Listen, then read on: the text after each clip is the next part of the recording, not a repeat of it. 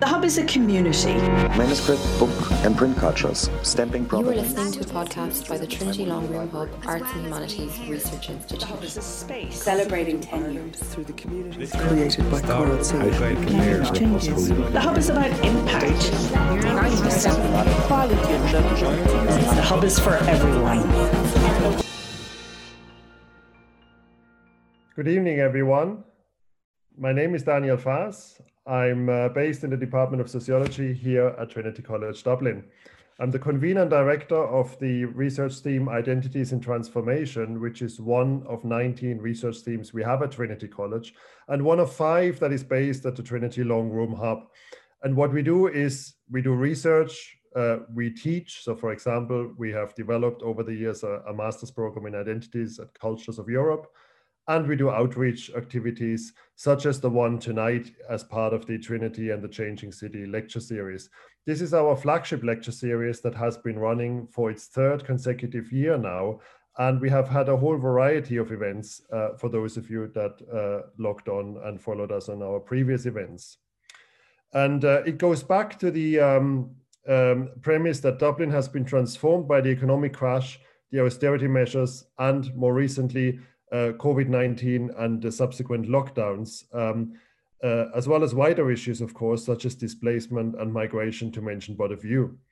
The city's built environment and economic, demographic and linguistic mix have all developed apace. But these changes and their relationship to issues around education, which we'll be focusing on tonight, but also religion, the environment, poverty, health, housing and governmental policy, all of which we focused on and will be focusing on uh, uh, in other events have not generally been well represented in the media or in public discourse. There is therefore a gap between the city in which Trinity resides, not least in terms of language, race, class, and the images and narratives of that city put forth in the broader culture.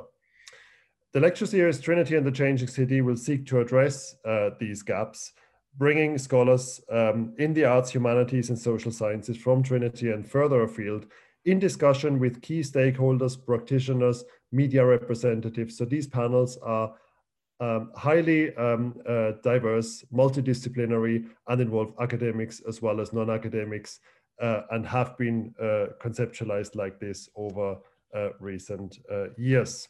Now tonight, um, we will have uh, Ciaran O'Neill chairing the session for you. Ciaran is based in the history department and is an expert in 19th century history. He's interested in cultural history, the history of education and elites, the Irish relationship with empire, modern Irish literature, and public history. And he's also, um, for the last uh, three years, he has been uh, the community liaison officer for Trinity College Dublin. So without further ado, uh, I wish us all um, a fruitful and uh, very lively and interactive evening. And I hand over to you, Ciaran, uh, to take us through our key speakers for tonight. Welcome, Thank everyone. you very much, Daniel. Uh, good evening, everybody. You're all very welcome. Um, my name is Ciaran O'Neill. I'm lucky to serve as Deputy Director of Trinity Long Room Hub, who are hosting tonight's seminar on Zoom. Uh, it gives me great pleasure to uh, share this important session about the interrelationship between the education system, social class hierarchies, and systemic inequality in Dublin and by extension in Ireland. To tackle this issue, we've brought together three fantastic scholars and writers for this talk. I'm going to introduce them and then uh, say a few words to frame what we're here to talk about. Um, so you'll see uh, in the box below, uh, Dr. Dr. Jan Skopek, who's assistant professor in sociology here at Trinity College Dublin. His work is very much at the intersection of academia and policy, and he has worked in the past with the State Institute of Family Research at the University of Bamberg in Germany, as well as at the EUI in Florence. Uh, the next speaker would be Dr. Delma Byrne, uh, an associate professor in sociology at Maynooth University, specializing in social stratification and the sociology of education, who also has a policy background from her years working uh, with the ES ESRI as well. We're also joined tonight by Joe Humphreys, an author and assistant news editor at the Irish Times newspaper, author of the Unthinkable Philosophy column, um, and he has been an engaged and critical voice in Irish education for many years. I should mention that we were due uh, to hear tonight from the uh, brilliant Dr. Alina Courtois, who's senior lecturer at the University of Bath. Uh, her work on Irish elite education has been eye-opening in recent years. Uh, Alina is on parental leave and we congratulate her on the arrival of her newborn daughter, Juliette, who came into the world about a month ago. So before I hand over to my speakers, I just want to say a couple of words to give us some sense of why this is an important topic. Uh, inequality is historically constructed and it's generationally reproduced. Uh, the introduction of free secondary schooling in Ireland is usually referred to as a, as a key moment in the 20th century, but it certainly didn't deliver an equal education for all Irish people in practice. In more recent decades, we have seen initiatives like the Breaking the Cycle initiative in the mid 1990s, transforming into uh, more recent and current uh, initiatives like the Delivering Equality of Opportunity in Irish Schools, or DEIS initiative. At university level, the biggest change in my lifetime was the free fees initiative from which I myself uh, benefited. But this also delivered very little in terms of changing the demographic of university entrance. Currently, about 7% of our students at secondary school level attend 51 fee charging schools in Ireland, and these are subsidised in Ireland through teacher salary and other schemes to the tune of about 90 million euros. The majority of those elite schools are here in Dublin, where also many DEIS schools are clustered. This disadvantage or inequality follows students all the way through their life. A quick glance at this map produced by AIRO at Maynooth University. Um, sorry, this is a, a Trinity map uh, provided by uh, TA21, but uh, it shows you a, a breakdown by postcode in Dublin of progression to higher education in Dublin. As you can see from a glance, if you're familiar with Dublin City, as many of our viewers will be tonight, uh, just the scale of the problem. It shows an educational uh, attainment pattern that is completely divided and spatially divided as well. There's a clustering of attainment in South Dublin in stark contrast to areas in the west and the north of the city. And we can see the same pattern using the census data.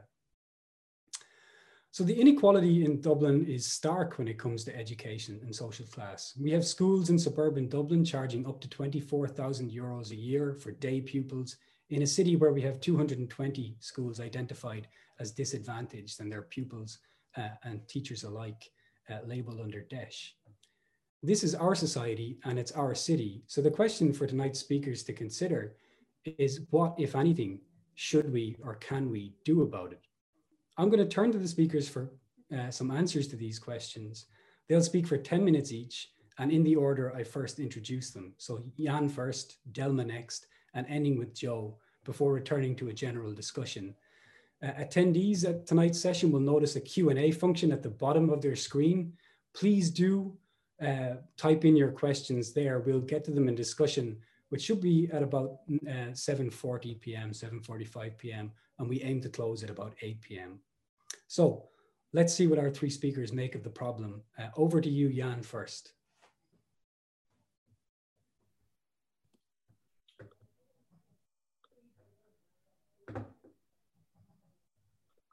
So thanks, Ciaran, for the wonderful introduction. I hope everybody can see that. Uh, so um, uh, first of all, an excuse, I'm, I'm not Irish, I'm not socialized uh, to Ireland, and I'm also not really an expert for Irish education, but what I think I could contribute is a bit more cross-national perspectives on the aspect of um, social class or social background, family background in principle, and educational inequality. And what, what I'm gonna briefly talk about, uh, gonna briefly present some, some partly more recent evidence on social inequality and education achievement. And I'm focusing here on, on the question, when does it actually start? So when, when in the life course of the people does this are uh, actually the, the achievement gaps uh, open up between different social classes or children from different socioeconomic background um, and what can be done about it? Um, so that is, of course, I don't want to set the bar of expectations too high here, but I think there is some social policy uh, perspective uh, that, that could help in uh, alleviating inequalities from the outset. Um, first of all, a few clarifications when I talk about educational achievement. This is, this is one aspect of education, um, one of many, and um, social inequality in educational achievement is one aspect of educational inequalities. Achievement, basically, or the notion of achievement emphasizes the uh, idea of learning outcomes, or educational performance, uh, and that stands in contrast to attainment. Sometimes people uh, call attainment more the institutional certified aspect, institutionally certified aspects of education, like uh, grades, degrees, and so on. Yeah? Um, I'm going to talk about achievement here. Achievement is an important prerequisite, of course, of attainment. Yeah? Um, in particularly in skill-focused education systems as we have nowadays in modern societies and labor markets. Also, achievement has separate effects over and above uh, uh, grades and degrees on labor market outcomes, as literature can show. We would also speak about inequality of educational opportunity if achievement or if there are achievement differences by the social background characteristics of kids, so uh, children. Um, so because, so to the extent that there are differences due to predetermined circumstances, there could be also migration background. We would talk about these gaps uh, in achievement or differences in achievement also being educational inequality aspects in terms of opportunity. Um, achievement gaps also substantially drive social class differences in educational decision making. You know, when it comes to school choice, for instance, track choice in, in, in certain countries, or a subject choice, uh, maybe in, uh, like in Ireland, and educational attainment. And typically, achievement is measured through psychometric tests, yeah? Uh, math tests, science tests, reading tests that, that capture literacy in these in these subjects. Uh, very briefly, I don't have much time to talk about the theory. So, there, so educational sociology has, has, has a lot of theory about how uh, social class background, so also which aspects of social class, yeah, there are multiple aspects. So social origin or social background is a multi-phase concept actually there's education of parents, there's income, there's wealth, there's occupational status, all of that so, sort of relate and partly differently uh, to aspects of socioeconomic status. Uh, and these, uh, these um, uh, family characteristics are through various channels related to child development in general and, and skill formation among children. Uh, and these might also interact with education systems. Uh, many of these theories, like family investment, family stress, emphasize the importance of parenting. So it's not only about schooling. So, so schooling is one aspect or one source of inequality. A lot of inequality is actually in, in, in, uh, in the families. Um, okay, here you can see first some, some just some orientation here. This is uh, from some of my colleagues that we have done together in, in, a, in a larger research project that analyzed achievement gaps in a comparative fashion, looking at various countries in Europe and, and, and the world. And what you can see here is basically um, a cross-sectional analysis, um, competencies at age 15. Uh, that is, uh, this is pooled PISA data more or less. Um, and you see that um, the more red or the darker red the color is, the stronger are the inequalities by parental education as an indicator for social class or socioeconomic uh, background of the children. Yeah. So, and actually, what we can see here, first of all, is that in all countries there is inequality. Yeah, so so inequality is nothing that is specific to, to Ireland, of course. Yeah, actually, we also see that Ireland is not faring that badly uh, in in comparison with other countries. So when we look at PISA data, we see that Ireland has actually improved a lot in terms of education or equity in terms of equity of educational outcomes when it comes to reading and math skills and so on at age 15. So also you see that that uh, that Ireland is a bit lighter than the other countries. Yeah, you see very strong inequalities here in the center of Europe, you know, like Germany, where I'm from, and the eastern part of Europe. Um, so cross-national uh, variation a lot in that concept as well.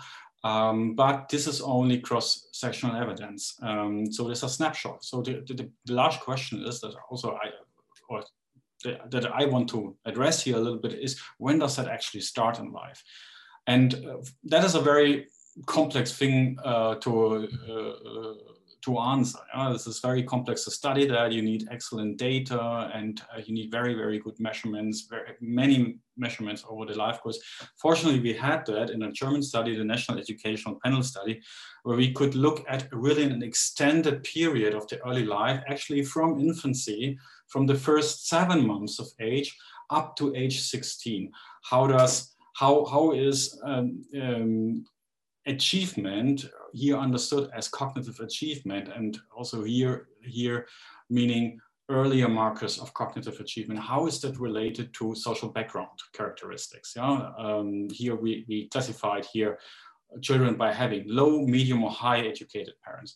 And what you see is that um, here uh, um, that, that inequality starts very early. So these, these gaps in achievement between different social classes seem to emerge very early in the life course. You know, they are pretty small in the beginning, but they emerge uh, pretty quickly in the early years of life.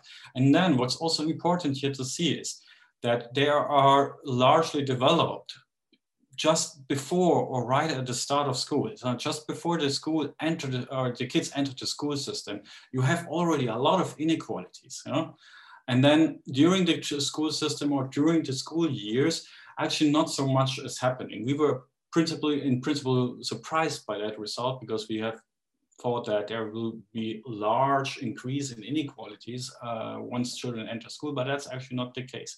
We checked that with other countries. So we replicated it partly in other countries and also looked at some complementary evidence from the US. Here, you see UK and Netherlands and US. You see basically the same pattern. So these inequalities in education achievement, relative inequalities at least, remain largely constant and stable yeah, and emerge very early.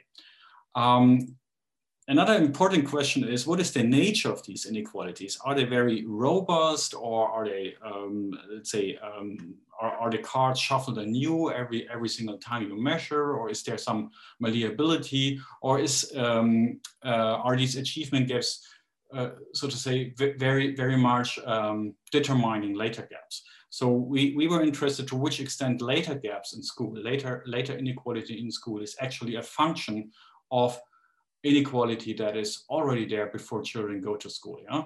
So and here you see two extreme scenarios.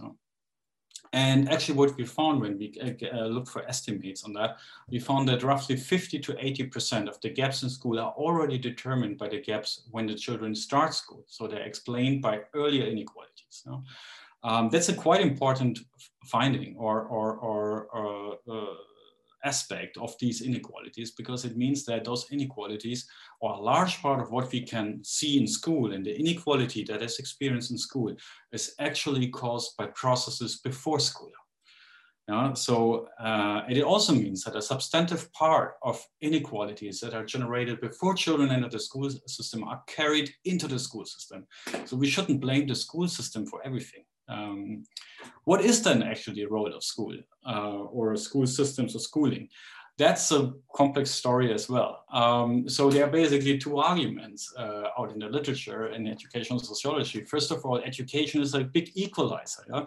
Uh, also historically, uh, the introduction of mass education in the 19th and 20th century contributed to a lot of equalization. It was uh, uh, introduced for reasons of creating more equality among citizens yeah, in emerging states. So education has ever been in a way an equalizer. Um, also in, the more, more modern times, um, education is known for fostering social mobility. Yeah? You can see that among uh, college graduates, for instance, so social mobility is very, very high. Uh, and that's not only due to selection effects. Um, then there's the other notion that schooling per se, so when you look at school kids uh, in school age, um, school provides environments uh, or an environment that is way more standardized than the environments at home. So the counterfactual environments at home. So therefore also schooling per se actually acts as an or can act as an equalizer because you put kids that come from very different homes suddenly in more standardized environments. So that is that has been um, uh, uh, called the equalizer aspect of, of schooling. You know? Um, also results show that, um, that equalizing is probably most effective in the early years. On the other hand though, school is also, school systems are also strong systems of stratification. Um, so because schools create categorical inequality in the sense that they create certain educational categories, like for instance, um, certain educational tracks or educational programs, academic programs versus vocational programs, for instance, and then assign kids uh, um, uh, to these different categories. Yeah, so they act as sorting machines. Uh, and for, for all of that sorting, achievement is very important. So uh, the quintessence is here that we, when we want to reduce inequality, we also need to reduce um, these vast gaps in achievement uh, that emerge uh, very early. And that brings me actually to my final point. I hope I still have the time to, to, uh, uh, to make that, that uh, there is mounting evidence that the early years are, are, are very important. So experiences um, and environments of children in the very early years are pretty formative for their life. Um, there's also very, very good experimental evidence that changes in these environments can have long-lasting effects on, on children's outcomes, you know? positive effects when you, when you change, when you give children better environmental opportunities. Um, so what I want to say is here that both targeted and universal early childhood and education care programs are pretty promising. Um, and this is still a field of quite intense research. Um, so first of all, the question is where are these, these benefits come from? So where do they come from? They come from because you are improving the environmental quality of children. Uh, and, and, you, and, therefore also uh, research shows that most of the time um, beneficial effects are concentrating on the lower segments of the socioeconomic hierarchy. Uh, so, so children from more disadvantaged backgrounds can benefit a lot from high quality um, early uh, education programs. Yeah? And here on the right side, you see it's a, we don't have enough time to go in all of these details, of course, but what you see here intuitively is a, is a gap reduction score. So the higher the score here above one, the, the higher the potential of a particular reform that has been analyzed here in, in reducing the gap. So that comes here, this is evidence from a meta study, from a large meta study that looked at a lot of experimental studies on universal ECEC systems. Yeah, and actually found that uh, a good amount, not all, but a good amount of these programs that have been analyzed actually could uh, reduce achievement gaps or acted in a way that would reduce achievement gaps between children because most of the time children from disadvantaged families benefit more from these treatments. Um, the reality is, unfortunately, that uh, there is strong um, um, discrepancies in participation of uh, universal ECEC systems, which are most prevalent in, uh, in, in, Europe. And here you see, you don't, don't, you not only see differences between countries in different age groups here, for instance, you see a lot of differences within countries. So uh, when it comes to the differential uh, utilization rates by um, uh, income groups, for instance, as you see here in the slide. Yeah, you see here that uh, in in all countries, high income groups have higher utilization rates than low income groups. It's particularly severe, by the way. Ireland is one of the extreme cases here, yeah, where you really see a stark difference in the utilization rate of um, of early childcare, yeah, formal center-based care, uh, early childhood education care services. Um, as compared to another extreme case, maybe Denmark or even Sweden is also very, very, very egalitarian in terms of participation. Yeah, bottom line, so I've, I've finished uh, for a moment and we can uh, have the rest for the discussion then. Um, social inequality evolves very early in the early, uh, in the, in the, in, in the life course in the early years, social inequality in uh, achievement. Uh, what we can see here is, of course, harbingers, uh, um, early markers of, of educational inequality, is large already at school entry, you know, and then remains more or less stable and or, or only increases slightly occasionally uh, during the years of, of schooling, so when children actually navigate through the school system.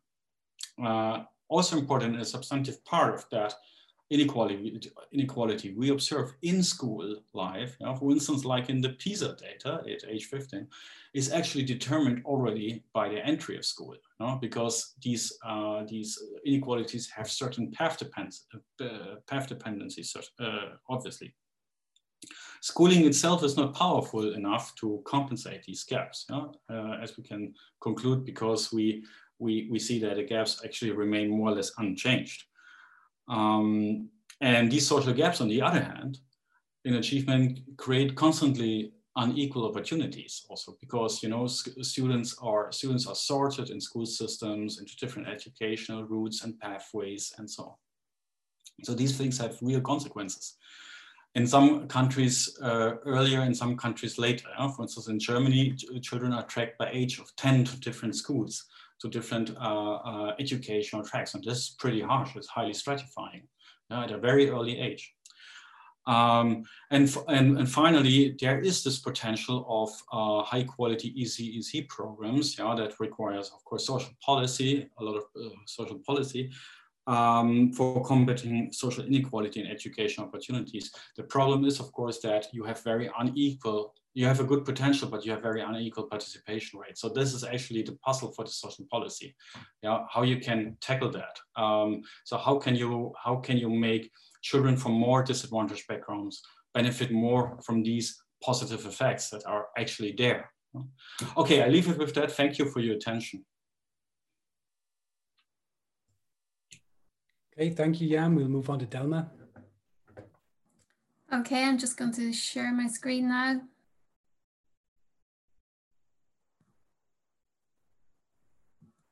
Okay, can everybody see that?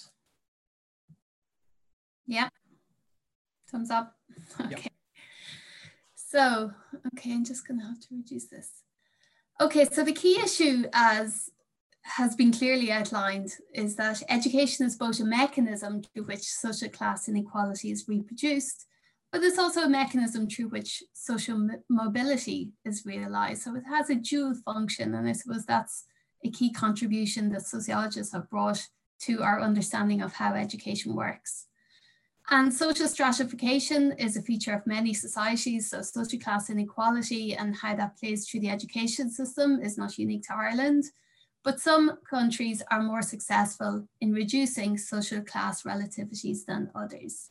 So what I want to do is just give you an overview of trends in education with some reference to Dublin and with some reference to uh, Ireland more generally and then really try and build in a discussion of maybe some of the factors that contribute to a reduction in social class relativities as evidenced by the research literature. So the literature conducted in, in the Irish context and also beyond. So if we have a look at Dubliners, I mean, well, Dubliners have the highest levels of education in the country, but as we can see, there's quite different uh, educational profiles across different, even local authority areas in Dublin. So you can see that so, some areas have much higher levels of higher education um, levels, so have much higher shares of people with higher education levels than others. So we're looking at the two extremes there. The, the bright blue are those with low education levels and then the, the light grey are those the, the share of those areas that have higher education levels. And anyone that lives in Dublin would be familiar with these patterns or would have a good sense maybe of how and why this graph looks like this. And I suppose one of the key issues that Karen uh, brought to our attention there was the diversity, I suppose, in educational provision across the city. So here we can see the percentage of schools in Dublin uh, within each area. So for the state, we see that you know 22.3% of schools in the whole of Ireland um, are DEIS primary schools, or of all of all primary schools in the state, 20, about what's that? Uh, one fifth are DEIS primary schools. If we think about all the secondary schools, which are the orange column, we can see that ju just over a quarter of all secondary schools are DEIS. And then if we look at the, the grey, we can see that about 7% of schools in the country, secondary schools, are um, fee paying. So when we break that down by local authority area in Dublin, you can see that there's huge uh, variation. So there's varied educational provision across um, each of the local authority areas. And this kind of gives us a, an insight, I suppose, into the complex choice processes that operate when parents are choosing schools for, for their children. So clearly in some school contexts, there are more, much more advantaged school settings compared to other school, other local authority con, uh, con contexts. Um, and I suppose this really highlights, I suppose, the role of the state and how they see um, educational provision playing out. And I suppose it's up to the state to decide whether, you know, there's a equal provision of education across each area or not. Um, it also highlights the role of parents and particularly active school choice on, on behalf of kind of more educated parents as well. And that ties into constructions of how parents and society determine what is a good and what is a quality education. And then if we look at, you know, um, if we think about the city in terms of deprivation index. So here we are looking at um, the share of all HE, so we're looking at everybody who went to higher education in 2017-18. So we're looking at all new entrants. I think this is, or maybe it's everybody. So I've picked out, you know, the main HEIs in, in Dublin. So uh, we've got Technological University, Dublin City University, DIT, IADT, NCAD, uh, UCD, Royal College of Surgeons, and unfortunately the, the data is not available here for Trinity College Dublin. But you can see that the, the deprivation index or the degree of affluence or deprivation in the local area from which the young person lives definitely has a bearing on the type of higher education that they go to. So you can see that Dublin City University and Technological University seem to have higher intakes of working class or more disadvantaged contexts compared to, say, Royal College of Surgeons or University College Dublin. So it really matters for longer term um, social class really matters for longer term outcomes, including higher education participation and the types of higher education institutions that young people progress to. So if we take a look at the educational health of Ireland, uh, well, we've recently established early childhood care and education sector, and that's really important because lots of other European countries that have achieved more egalitarian um, education systems and outcomes have much more established um, early childhood care and education sectors. So we're really at the beginning of the journey of this kind of uh, early prevention um, and early intervention method. Um, we've comparatively high reading scores, particularly in the, in the most recent PISA uh, data, and then uh, moderate to good math and science achievement among 15 year olds. So compared to other European countries, we've very low rates of early school leaving. So one of the lowest rates in the Euro European Union. We've one of the highest rates of secondary level educational attainment of 20 to 24 year olds in Europe. And we've really high levels of uh, tertiary educational attainment compared to other European countries. But yet Ireland's interesting because we've relatively high levels of income inequality compared to other European countries and comparatively low levels of absolute and relative mobility. And that raises some interesting questions about the education system. So while there are lots of achievements in terms of the educational health of the country, there's also clear evidence that social class inequality exists in education across all education levels. So from preschool up until tertiary higher education and entry into the labour market. And we see social stratification across a range of dimensions that have been examined by sociologists, economists, and, and others in terms of educational access and participation, in terms of educational outcomes, so both attainment, um, achievement, and experiences of schooling, and also clear social stratification in terms of the educational resources that are invested in homes. And that's linked quite strongly to um, social, cultural, and human capital. And just on the right, I just want to show you that, um, so this again is looking at all entrants, all new entrants to higher education in a particular year by uh, the deprivation, the, the degree of deprivation in the local area. So it looks at the leaving certificate points that the new entrants came into higher education with.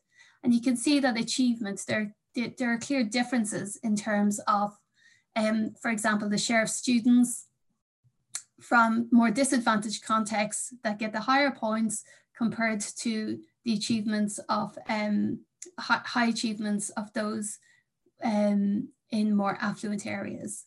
So there's clear socioeconomic inequalities in, ter in terms of attainment. But the big issue is that these social class relativities persist over time rather than reduce. And I suppose this is where the onus is on the education system. So as educational systems expand and as more and more people go on to higher education, as uh, more and more people uh, opt out of early school leaving, as more and more people complete second level education, we see that all social groups experience um, improvement in education levels. But often the relative advantage of higher social class groups is maintained in education. So the level like expansion alone is not allowing it's it, it's it's not leading to a level playing field and i suppose in comparative terms ireland occupies occupies an intermediate position in socio, socio socioeconomic gaps in attainment. So it's not among the least performing or the best performing countries. It's kind of in the middle which ireland often is. So i just want to end now my last few uh, I'll probably take an extra minute here if that's okay. Uh, just some points that I feel based on research that's been conducted um, on factors that could contribute to the reproduction of social class relativities in education. As I indicated, Ireland is a late entrant to state subsidised early childhood care and education. So it's an early start. Uh, an early start is important for reducing socioeconomic gaps but it's not a panacea for creating a level playing field for all young people. So it's not the only option. Even um, Heckman, who came up with this in the first place, argued for a balanced approach to educational investment over the life course. Um, the second would be to, for policy to adopt a flexible approach for educational institutions to reduce inequality. So particularly in contexts where, contexts where there is high levels of um, disadvantage. So of course the approach could be guided by national policy, but it could be flexible in delivery. So that means that schools or higher education institutions or early, early childhood care and education settings or further education uh, institutions could be supported by local initiatives and supports in the local area where those educators can adopt creative strategies. The downside is that some elite educational institutions are more likely to respond or are less likely to respond to this type of autonomy than others. Thirdly, there is a clear need to remove institutional mechanisms that influence student intake or composition, particularly those that discriminate against disadvantaged or low income groups. So we've seen in some areas of Dublin the, the school choice complex is very polarized. It's incredibly polarized between the fee paying sector and I suppose the public uh, sector. And this really kind of speaks to the school choice, the whole issue of school choice and marketization of education. But it also raises issues about the DEIS scheme and the limits of grouping disadvantaged students in disadvantaged schools. There's a greater vision of what a public education system really means, and there's a role for housing policy. Fourthly, there needs to be improved access to the curriculum at all levels of learning. So streaming, tracking and ability grouping can limit the opportunity structure for disadvantaged young people, particularly at early ages. It, uh, we also need to reduce opportunities for processes of effectively maintained inequality by, diverse, by diversifying subjects, subject levels and institutional types. And there's a need to adopt affirmative action policies until it's no longer required to help support those who are more disadvantaged. And then finally, uh, equitable assessment is, is kind of a big issue as well, moving away from high stakes testing, but also addressing the climate of educational institutions. So inequality is man-made. It's inequality can be, can be changed as well by social policy. That's one of the key um, strengths of social policy. So there's an urgent need to move away from a culture of low expectations and discrimination that often tends to be leveled against some disadvantaged children and young people, which results in stigma and shame. And these effects have been felt by disadvantaged children and young people in education in research that's being conducted in the Irish context. So I'd just like to stop there now uh, and apologize for taking three minutes extra time. Okay. Okay, over to you, Joe. Thanks, Ciaran. Yeah, uh, well, I'll get my apology in for, uh, I'm like the old student in class. I don't have a PowerPoint presentation. Um, and uh, also after that very forensic uh, analysis from the two, indeed three speakers, I, am going to take a bit more of a scattergun approach to the question of the how question how to fix uh, inequality. And it, it's obviously a big question, as, as you've all said already, and no one solution is going to deal with the problem. Um, I, am going to focus particularly in the higher education end, um, picking up a few of the points Delma uh, has mentioned already, but it, strikes me uh, kind of there's three general headings for potential um, fixes or uh, uh, measures that can, that can improve the situation. Sort of technical fixes uh, will be one heading. Uh, one would be promoting diversity, combating segregation, and then a, a broader thing of, of, cultural change in Irish society um, that might uh, uh help matters. Uh, the technical side you would have thought would be the easiest um, in theory, but uh, of course the, the theory goes out the window in Ireland because of the influence of the immovable object that is the Leaving Cert, where, which stands above the Irish education system um, and if you like, a lot of schooling is directed uh, and channeled into this uh, one goal, if you like, of the education process as we've set it up. Um, a, a, question we really haven't discussed in Ireland is how fair is the Leaving Cert? Um, that often falls back on the, on the claim that it's an incorruptible exam, it's an anonymous exam, and as a result, that makes it a fair exam. But we've already accepted that it doesn't produce fair outcomes, and we've seen some of the data there uh, that Delma has shown about the um, breakdown of students that go through to college. But we, we actually this summer ran a kind of experiment because without the, the, um, the exams this year, we uh, produced a, a, mechanism for um, creating the same outcomes that we would normally have every year through the market. Uh, only this time we created an algorithm, a kind of a formula through Department Education, um, where you would have had um, school profiles uh, producing a similar distribution of results. Um, and that was uh, rightly taken out because people felt that was very unfair. Um, I mean, a question that, that, would be interesting to ask among researchers is, is would it have been taken out if there wasn't uproar in the UK over the same proposal? Um, I suspect it would have stayed in the Irish context. But in any event, it was taken out um, uh, because there's an acceptance that, that, that uh, a, a, a, sort of a man-made uh, distribution like that would be unfair. Um, but by extension, we should set the argument that, that uh, the same distribution through the market is unfair. So I think that's a starting point. We should be asking is how fair that is the leaving cert. Uh, how do you make it fairer? Um, I think one method had been touched on there already is, is to broaden the method of uh, assessment within the leaving cert. Um, it's it's an exam or a, a, means of assessment that's easier to gain game, I should say, with resources, particularly through grinding your way to success. Um, if it was to measure other things that uh, didn't depend on added resources, uh, you know, measuring things like critical thinking, communications, other sort of skills outside of um, the largely uh, memory test that it, it is, uh, it, it would um, uh, it, it, might have an, um, an advantage in terms of combating inequality, but obviously there'd be educational benefits to that too. And um, I mean, it should be noted the review of the senior cycle is underway, so it's an important juncture uh, at the moment to, to influence that debate. Um, another technical fix is around the, um, the CAO, and there's been tinkering around this before, but only very, very mildly. Uh, and there's a positive role here for, for positive discrimination, um, and we should be having that discussion in, in Irish society. Um, I mean, the question, a basic question here that might be asked is who is more deserving of a college place? Is it a student, say, who finishes 20th in a, in a class in a fee paying school with say 500 points? Or is it a student who finishes maybe second or third in a class with 400 points in a disadvantaged school where the students are starting uh, far behind uh, the students from the, the better off school? Um, because th there needs to be acceptance that pupils are not starting on the same uh, starting line. in the competition we've set up for them. So, so that's one uh, kind of broad, if you like, say technical area.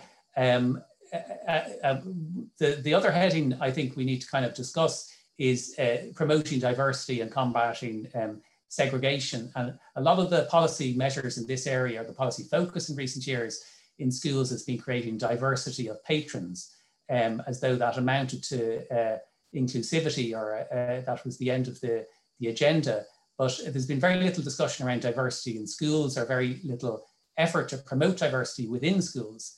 Um, Adelma noted herself there around the concentration in DEIS schools of uh, disadvantaged children in those schools. And it's um, another sobering statistic is around uh, the very small number of schools um, that have very high proportion of uh, immigrant children or children uh, whose parents might have English as, as, a first language. And uh, uh, there are a lot of schools which have no immigrant children or, or children of minority groups. And, and that's another stark statistic. And I think this needs to be, I, I, think it needs to be measured within the Department of Education from a policy perspective.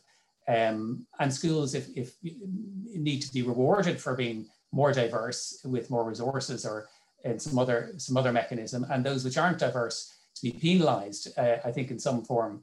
Um, I think in tandem with that, because we often talk about kind of policy as as as coercion, um, I think one thing we need to do in the education sector more is sell the idea of diversity to parents in particular. Um, uh, I think people in the business and academic world and other fields are very familiar with the argument that diversity helps organizations, uh, it helps the people within those organizations, helps make better decisions, gives people more rounded outlook in life. And we, I think we need to bring those arguments into the educational field.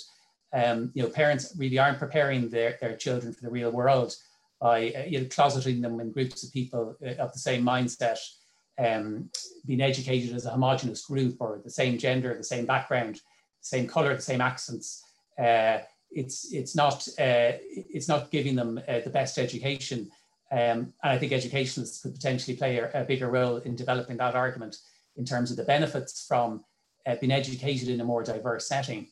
Um, but uh, so I think there's there's some carrots there. I think there's some possibly some sticks that could be wielded as well onto this kind of general area, uh, including to try to disincentivize private schools. Um, uh, there is a, the issue, the controversial issue of state supports for private schools and whether they should continue at the same level. Um, things like tackling the old school tie rule, the um, prioritization of children of past pupils uh, in private schools, which is really part of the economic rationale for them. And if you were to, to, uh, to ban that, which has been proposed, for instance, in a Labour Party private members bill, and there's been attempts to have it before introduced, uh, um, that would potentially uh, at least help to erode the, the, the economic um, rationale, as I say, for, for such schools. I mean, one approach that I don't, don't think has really been tried enough and could be developed more is sort of tackling patrons or indeed shaming patrons about their, their ethos. Um, I mean, Ciaran would have a, a, view in this as well, I'm sure, uh, in terms of some of the uh, patrons historically played an important role in, in developing Irish education. The Jesuits, for example, were heavily involved in educating the Catholic, uh, the future sort of professional class from, from the Catholic population uh, to, to replace the British administrators. But you know that that served its purpose maybe a century ago, but uh, but today it's it's perhaps something of a contradiction um, that the, the, the, Jesuits are training largely an elite to carve up the good jobs in Irish society. Uh, so you, you, you'd wonder um, uh, what even Pope, uh, Pope Francis, fellow Jesuit, would make of this sort of um, role that the, the order plays in Irish education. I think those sort of debates we need to have more of uh, and, and challenge people about, challenge people in education about what really is their ethos when, they, when uh, that word is thrown around in a school context. Um, the, the last issue I, will just mention, uh, and I'll let people get on with the discussion, um, is the cultural change. And um, I think we're kind of all a bit wary of, of um, replanning Irish society. Education is a slow area to change. Generally, it's quite a conservative area. But I think there, there, there, there are changes going on in Irish culture at the moment. And one thing I feel uh, we sort of need to kind of address is this ideology of meritocracy um, because we, we, a lot of educational reformers will talk about marketization of education, um, and with good reason, there's worry around uh, that the, the market influence on, on schooling from primary right up to, to uh, higher education. Um, but I think um, it'd be difficult to dismantle the, the kind of choice-based model, to, to dismantle the market influence on education entirely. But I think it is possible to tackle and to build an alliance um, from left and right uh, politically against meritocracy. Um, you know, specifically this idea that rewards should follow talent uh, and those who jump through specific hoops, whether it's the CAO, the Leaving Cert, and that those who don't manage to make the grade or don't manage to uh, get recognized as, as talent as such um, uh, are, are, are um, largely left behind in society.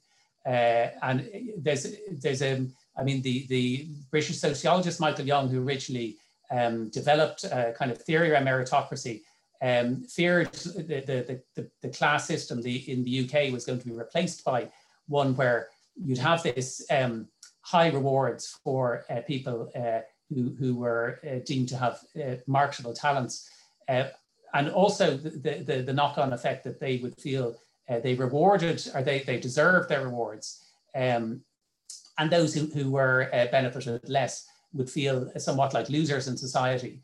And in a way, his warnings in the post-war era were um, have been realized today and we're reaping the, um, the whirlwind uh, politically of allowing meritocracy to, becoming, to, to, to become a kind of guiding ideology. And, the, and parties of the left are particularly uh, guilty of allowing that to happen. The Labour Party in the UK and the Democrats in the US, uh, for instance, selling the meritocratic dream uh, constantly to their uh, bases. So um, I think uh, that's sort of the main points I would say in, in a sense. Um, uh, one of the things, maybe a, a final point by time, just to say in, in tandem with that on, on uh, the, the, the need to make success in life perhaps less dependent on a university degree, which again, it's a bigger issue beyond uh, equality in education. I think that's um, a final area that, that warrants attention. Uh, and it may mean investing more in things like uh, further education, uh, apprenticeships uh, because not everyone is going to be able to go to college and uh, making um, those sectors more desirable and not in a not in a um, I should say in a meaningful way making them as, as good a path as, as going to university is, an, is important for a whole, whole uh, range of reasons. Um, so I think um, so inclusion anyway, I, I'd, I'd, I'd say, I wouldn't say that, that, what I'm touching on here is an exhaustive list. Um, uh, I haven't even mentioned, I think Jan has spoke about early intervention measures that need to reverse uh, cuts from the austerity era uh, contributing to that. But um, uh, I think uh, we can make society, we can make the education system fairer, even if it can't be uh, fixed entirely, and that um, progress at least can be made on a number of fronts. Okay, um, thank you, Joe, and thanks to all three speakers. We've covered an amazing amount of ground uh, there. We've uh, touched on all sorts of elements and keystones that make up inequality in Dublin and in the education system. We've exonerated the education system of the ability to fix all of our societal problems. I think that's really important and was really accentuated by our first two speakers. We've touched on fee paying sector. We've touched on school patronage as an issue. We've touched on the dreaded leaving cert, which of course we'll need to discuss a little bit more, I think, judging by the excellent questions that are coming in from our online audience. And please do put more in there. We won't be able to answer them all tonight, but we will have a stab at, at clustering a few and answering them as best we can. I, I want to pick up on the last point that Joe makes here and, and really throw it over to Delma and Jan. The question to which meritocracy can be in some senses extracted from or rolled back from within the Irish education sector more generally? That seems to me to be a really compelling question. Can we reverse the ideology of meritocracy? Do you guys think that's a really good place to start? So, Delma Jan, please do jump in. Um, so, so when you talk about meritocracy, so uh, uh, I hope that I could show that a little bit. When we talk about achievement, for instance, we have to see that this this is not entirely meritocratic, right? So so that that process starts extremely early. So nobody would would hold I don't know a, a five years old kid accountable for their lower achievement. Um, with regard to uh, to um, how we can change these things. I mean, I completely agree. I mean, early education is certainly one one aspect, and and social policies need, certainly need to look at the entire societal context. I mean, actually, you need to start very very much on the on, on the overall social inequality aspect. There Yeah, not only educational inequalities. Yeah, you you would also like to reduce inequalities between families first, you know, um, to avoid uh, large gaps in, in, in, conditions to emerge for children to grow up in.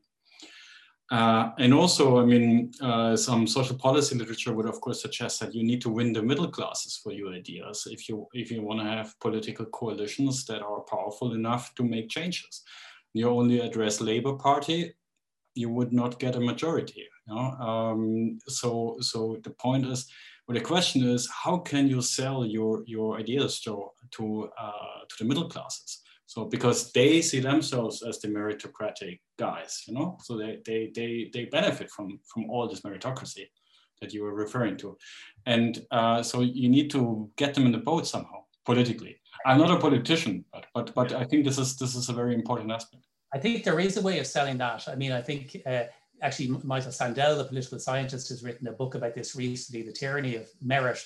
Uh, and one of the things he points out is that the children growing up in this meritocratic society, society are often very stressed, very uh, depressed because they, they find it very hard to keep up, jump through all these hoops. So by the time they get to college, they're burnt out, they're, they're feeling uh, potentially like failures, even if they manage to succeed. So um, it's not good for a, a, a number of reasons. I mean, that's uh, one of the arguments, but I think one of the things where you can build alliances is, is by taking a step back and asking how deserving are, are we for any of the advantages, whether natural advantages of uh, abilities that we are born with, uh, you know, good genes or whatever. You know, we're not necessarily deserving of higher rewards in society just because we're lucky to uh, have a have a, a good um, natural advantages any more than we're deserving of, of these much greater rewards by, by having social or economic advantages. So I think we need to broaden the debate right out to bring in people from the fields of health, disability sector, uh, right across society to kind of uh, ask this, this fixation on merit, this notion that merit is um, a fair way of distributing rewards in society. Uh, Sandel says uh, himself says that uh, it's treated, you know, often by the left as a, as a cure for inequality, but it's the meritocracy is really just a justification for inequality. Delma, um, I might ask uh, just there's a couple of kind of uh, questions I think you're best positioned to answer coming in from from some of our audience. Uh, the first is a uh, just a practical one as to whether uh, why TCD data wasn't available on your slide. You'll probably be able to answer that one pretty quickly.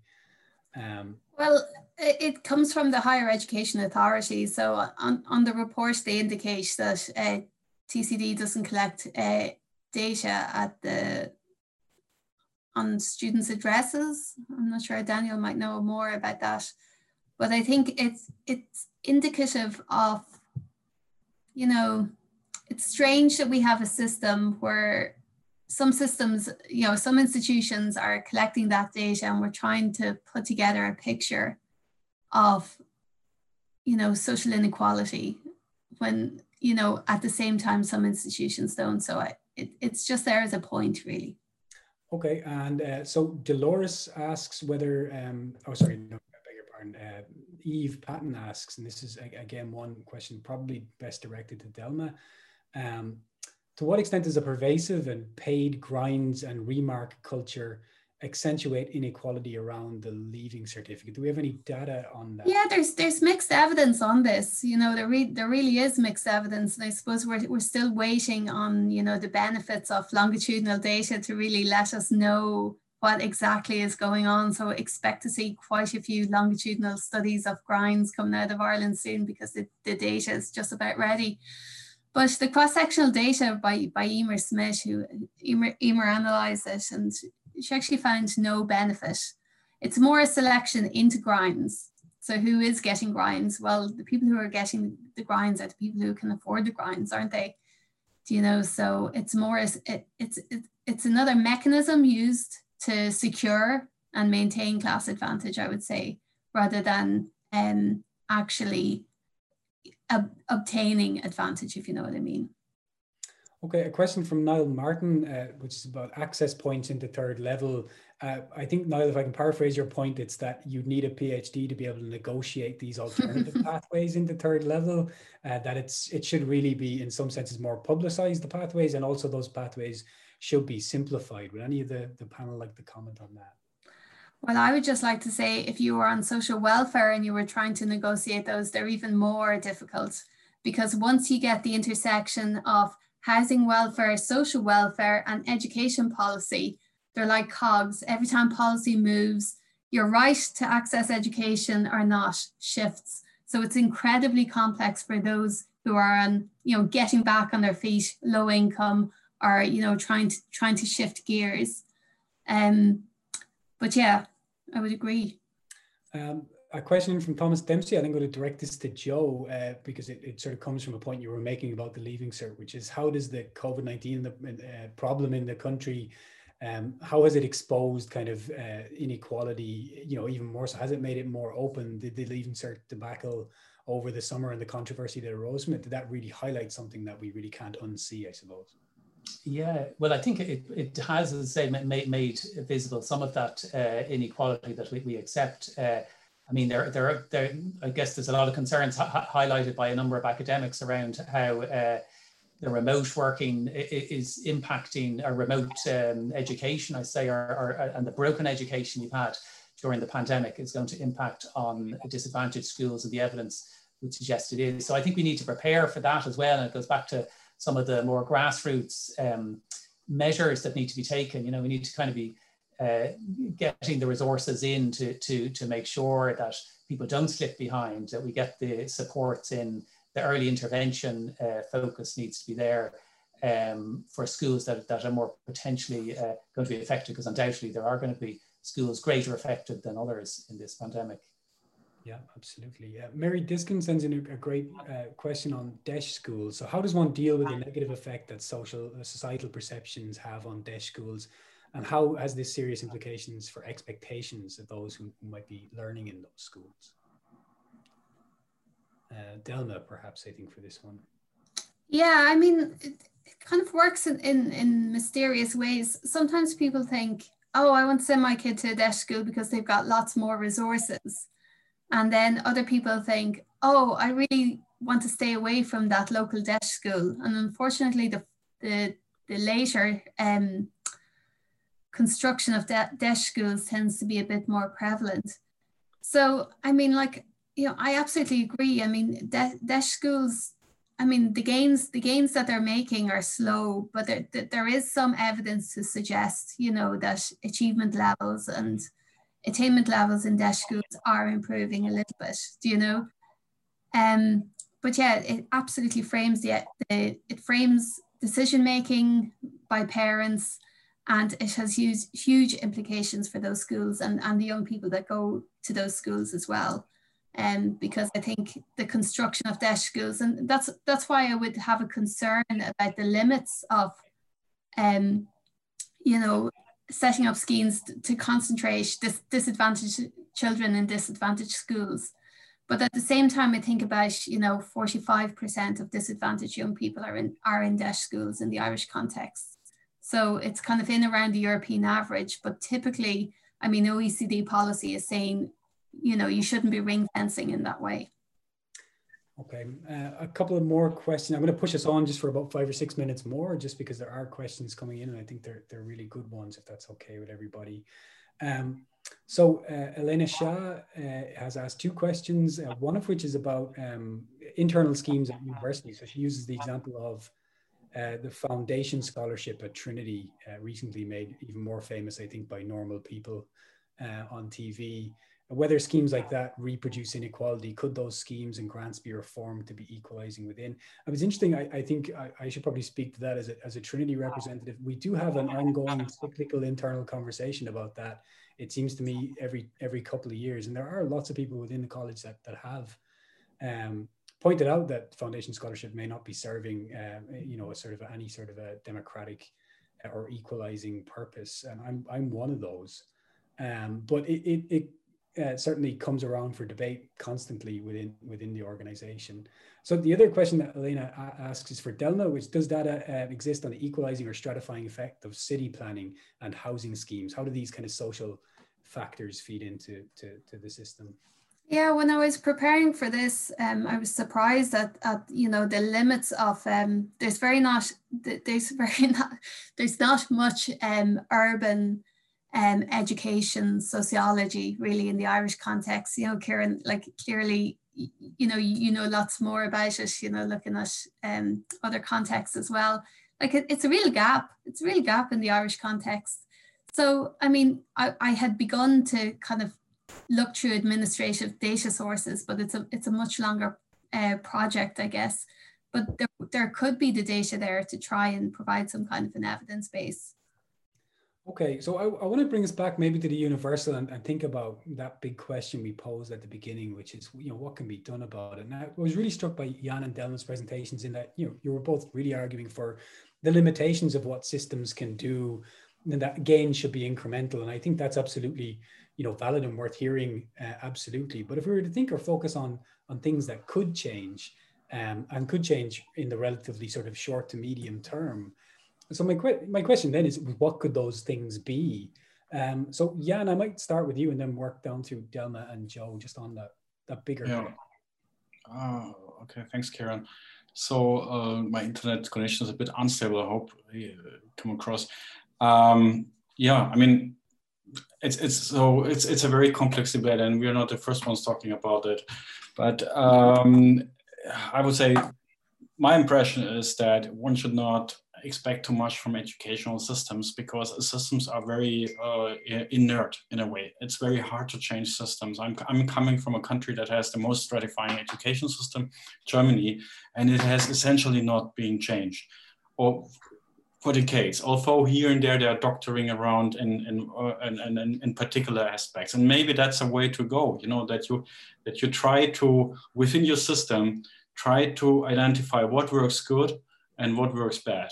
So, so, what are the good things that you try to keep and what are the bad things that you try to step by step somehow to mitigate and eliminate? And um, in the research portion I, I was involved in, there were a couple of people, particularly educational researchers, they they, they always um, let's say or more and more emphasize the importance of the local level yeah what you can do at the local level of agency at the school what parents can do parents can interact with the school so so so look at at these things don't don't look at the larger system too much because it's very difficult to change. Um, and as, as I said before, uh, in, in, or mentioned before in the discussion with Joey, I mean, these are all, good, good aims, but you would never get political support for that unless you really change the argument. Uh, so that's appealing in a way to the middle classes.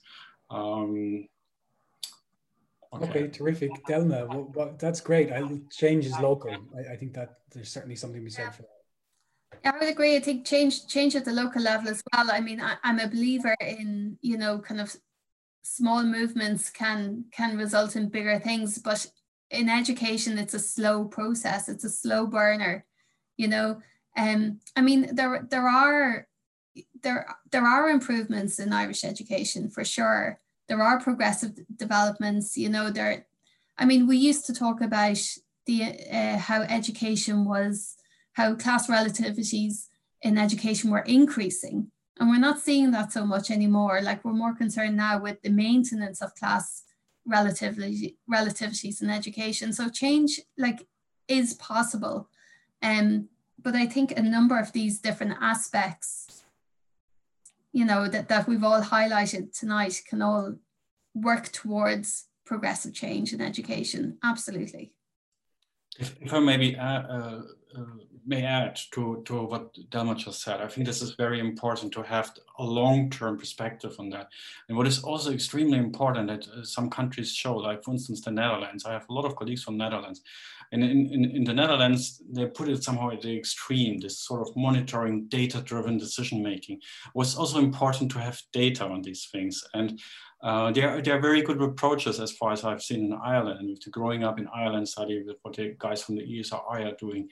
But we need also data to talk more evidence based on these things. Otherwise, it's just speculation about inequalities and it's it's it's it's very broad. We need very precise and good data. So this is also a call for for more research in a way. And we need well, qualitative, like you all you. I mean, you know, for me, like I'm a I'm somebody who does mixed methods. I do qualitative and quantitative.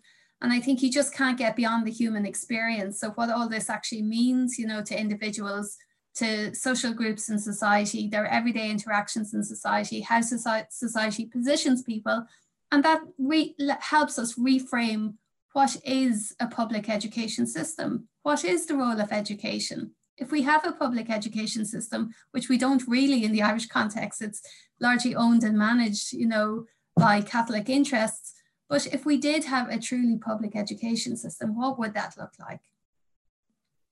That's great. Thank you. Uh, Joe, I'm going to hand the last soapbox moment to you and then hand back to Daniel to bring this session to a close. That's terrible. I feel, I feel like I've been on the soapbox the whole time compared to um, much more uh, factual kind of statements from everyone else. But uh, no, I mean, I, I only make the point that I think it's, it's said in a number of other debates that, you know, we're at a particular moment with the COVID pandemic.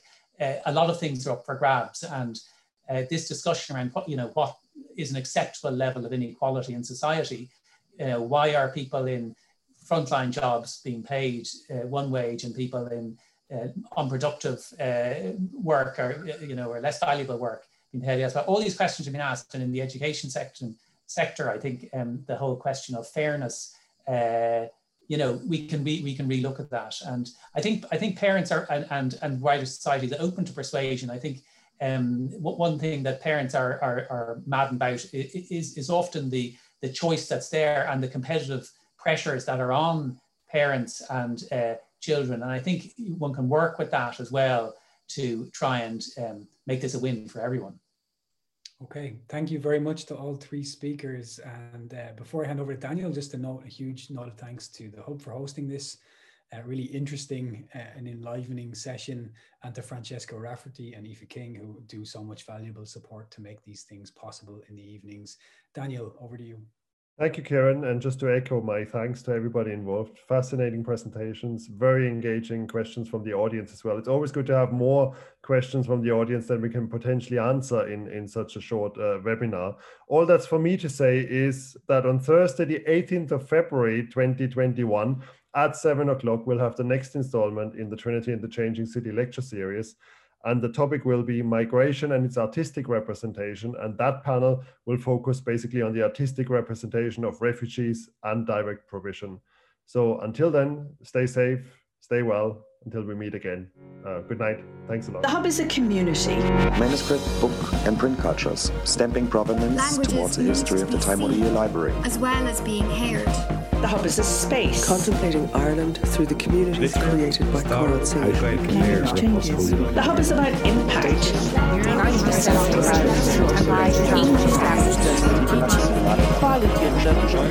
The Hub is for everyone. The rise of feminism.